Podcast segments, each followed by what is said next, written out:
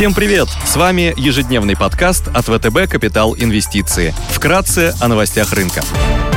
Глобальные рынки. Внешний фон с утра умеренно позитивный. После обновления очередного максимума американским рынком на фоне сильной отчетности сегодня фьючерсы на S&P 500 прибавляют 0,2%. Оптимизма инвесторам также прибавляет состоявшийся телефонный разговор между Джанет Йеллен и вице-премьером Китая Лю Хэ. Обе стороны заявили, что для стран важно укрепить коммуникацию и координацию в сфере макроэкономической политики. Евростокс растет на 0,1%, 0,1%, развивающиеся рынки в плюсе на 0,1%, японский Никей прибавляет больше полутора процентов, индекс голубых фишек Китая CSI 300 торгуется в плюсе. Гонконгский Хэнк Сенг снижается на 0,3%. Баррель нефти марки Brent стоит 86 долларов, золото торгуется по 1805 долларов за унцию, доходность по десятилетним гособлигациям США стабилизировалась на уровне 1,64%.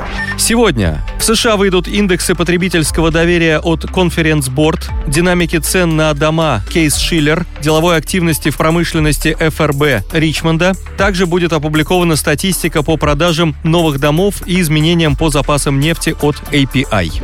Корпоративные новости. X5 Group опубликует финансовые результаты по МСФО за третий квартал и 9 месяцев 2021 года. Polymetal опубликует операционные результаты за третий квартал 2021 2021 года.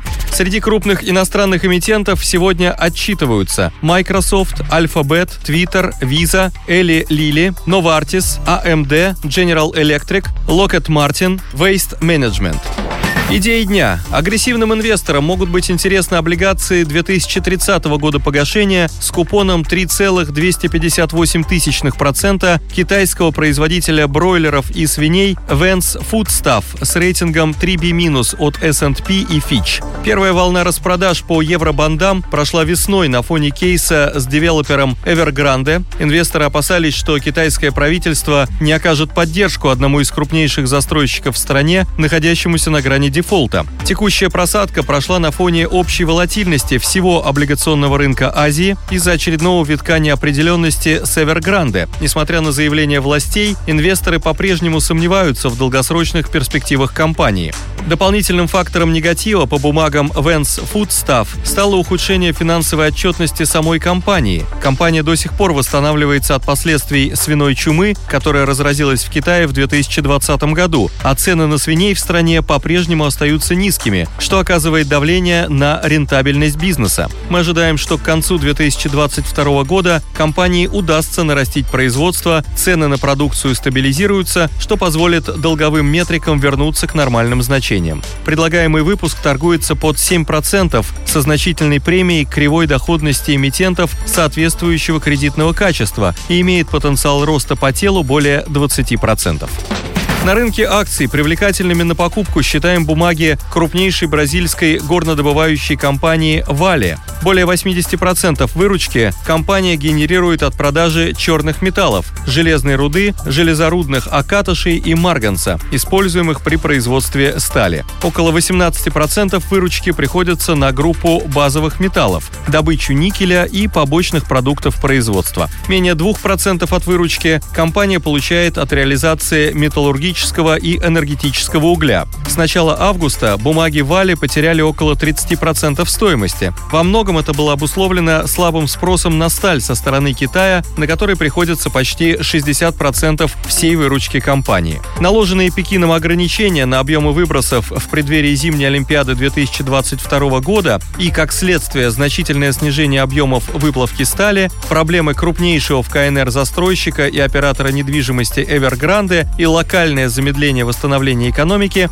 привели к пересмотру прогнозов цен на железную руду в сторону понижения и масштабным распространением продажам по бумагам производителей металлургических компаний. Текущая просадка бумаг произошла на фоне общей распродажи бразильских активов из-за популистских заявлений нынешнего президента. На наш взгляд, текущие уровни могут стать хорошей точкой для формирования позиций в акциях Вали. Бумаги торгуются со значительным дисконтом к сопоставимым компаниям P на I3 и 4x, IVI на EBITDA на уровне 3,2x на 2022 год. Сохранение по-прежнему высоких цен на железную руду и ослабление бразильского реала позволят компании увеличить рентабельность и заработать двузначную доходность свободного денежного потока – Free Cash Flow Yield по итогам этого и следующего годов. Прогнозная дивидендная доходность может превысить 20% по итогам 2021 года и 10% в 2022 году. Процесс урбанизации в Китае все еще не завершен, поэтому инфраструктурный вопрос считается одним из главных в 14-м по счету пятилетнем плане Китая. В следующем году Пекину придется усиленно развивать инфраструктуру, чтобы достичь пятилетних целей, что приведет к устойчивому росту спроса на сталь. Недвижимость является одной из опорных отраслей экономики Китая, на которую приходится более 16% ВВП. Из-за пандемии COVID-19 многие граждане Китая, планирующие учиться или покупать недвижимость за границей, приняли решение остаться в стране. Ежегодно более 20 миллионов человек в Китае вступают в брак, и перед ними встает жилищный вопрос. Поэтому в целом в долгосрочной перспективе в Китае все еще сохраняются довольно высокий спрос на недвижимость и возможности для роста сектора. Согласно консенсус-прогнозу, потенциальная доходность акций на горизонте 12 месяцев может превысить 45%. Спасибо, что слушали нас. До встречи в то же время завтра. Напоминаем, что все вышесказанное не является индивидуальной инвестиционной рекомендацией.